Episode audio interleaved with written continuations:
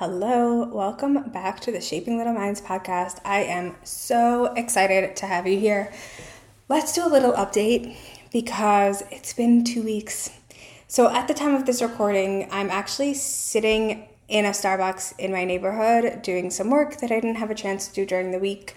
I'm also back to working for early intervention part-time after being home with Marshy, my dog, for three weeks to help her recover from knee surgery. I honestly loved it more than I thought. I used to hate being, quote, stuck at home, but now it's actually a preference of mine, and I am a huge homebody. So for the first time since I started this business, I actually have an incredible Black Friday deal that you do not want to miss. I am offering eight teachers, eight teachers, a sneak peek of what one-on-one coaching could look like, with sixty-minute clarity calls at fifty percent off. So you are only paying ninety-seven dollars for that clarity call. This offer is available through the end of November, and I already have a spot taken. So if you want to get in on these clarity calls, do it sooner than later. Here's what you need to know. It is a one-time call with me to coach you through anything that you might be struggling with. This is individualized, just like one-on-one coaching would be. The call is going to be recorded and sent to you so that you can listen to it at any time. And each call is based on your needs in and out of the classroom. So it is really about what you need to work on during that call. It is not about what I want you to work on. So, as I said before, one spot has already been claimed and paid for. If all eight spots are taken before November thirtieth, that's when this offer will close. Otherwise, it will be available through November thirtieth. You can grab your spot with the link in the description below. Now, for today's sponsor. This is the place where you get individualized support, a learning portal to dive into at your own pace, and access to resources and to me as your coach. One-on-one coaching is here and has been here to meet your needs so that you can go from feeling overwhelmed, questioning your teaching abilities, and lost to feeling confident in yourself and confident in your teaching abilities.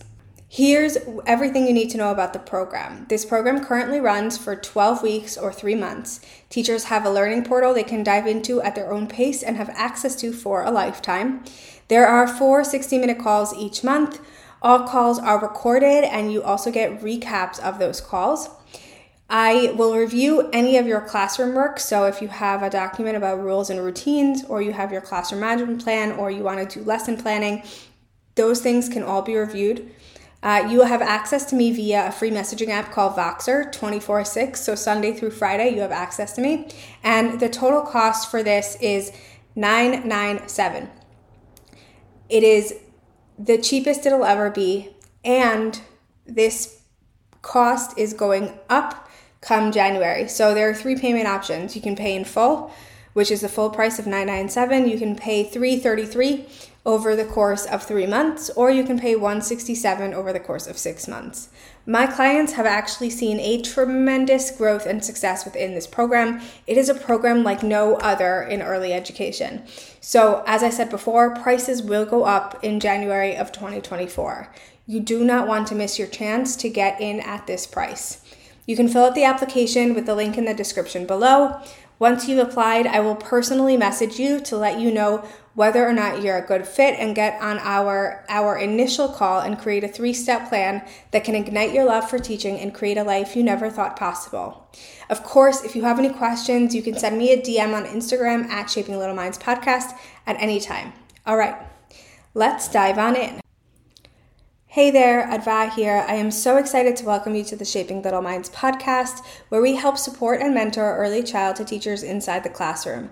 This is a place where we dive into classroom management, growth mindset, professional learning, and so much more. I'm an early childhood teacher who saw a huge gap in how early childhood educators were supported inside of the classroom.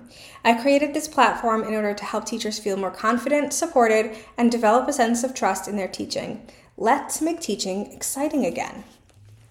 Teachers are in need of balance in and out of the classroom. Every day feels like a roller coaster that they can't seem to get off of. All of this leads to burnout, a desire to leave the classroom, and a lack of patience for anything outside of the classroom. If you've been with me for a while, you know that my mission is to te- keep teachers in the classroom by providing the support they truly need and desire. So today's episode is going to walk you through the steps you can take to start creating a balance in and out of the classroom. Step one, create harmony in your classroom. Many times when our classroom feels chaotic, it creates a chaotic environment outside of the classroom as well. I'm telling you this from personal experience, as someone who has dealt with her fair share of crazy in the classroom. Now let me t- let me paint you a picture. Last year, I covered a maternity leave in a threes classroom or nursery. There were a ton of behaviors, but to add to that, the kids had been through a really difficult, a lot of really difficult transitions that year. I stepped in after a teacher was fired and another teacher was about to leave for a maternity leave. It was crazy. The kids were acting out more than ever. I wasn't able to get much done during the day because I was always putting out fires and always brought the hardships home with me. I would research different ways to, to develop a calmer classroom, different behavior management techniques, ask colleagues for assistance, and more. It literally consumed me. But once I noticed that how consumed I had become, I started asking myself the hard questions. What can I do to change my circumstances? How can I make sure to get my work done at school so I don't bring it home with me? How can I make sure the classroom is running more smoothly every day with or without me? How can I shift my energy after a hard day of teaching? I needed to make the most of the situation I was in before it took part, it took over every part of my life. If this is you right now, I want you to pause this and truly ask yourself these questions. Once you have answers, take the actions you need to make those changes. I know it's hard, but, but I promise it will make one hell of a difference. Step two, set boundaries. Boundaries are guidelines you set in certain areas of your life. You can set boundaries at work, you can set boundaries in life, but today we are going to talk about setting boundaries at work. As you heard earlier, I walked into chaos when I took this coverage, and it quite literally took over my life. When I noticed this was happening, I had to set boundaries in order to get back to harmony. First and foremost, change the way things are being done to help things run more smoothly. Second, no work is going to be done at home anymore. All work is going to be done during contracted hours. And lastly, I would not answer any phone calls or messages from people who might trigger me for the first hour after coming home. I knew I needed time to decompress. Boundaries are not always easy. They're not easy to set, and they don't always feel good, but they are necessary in order for you to find a balance in and out of the classroom. That is why I am hosting a free masterclass all about setting boundaries next week. So if you are looking to set boundaries, but something keeps stopping you, this masterclass is for you, and it is completely free. You can find the link in the description below to grab your spot. I cannot wait to see you there. And last step, step number three, is ask for help. I say this all the time. There are several teachers who do not ask for help right away.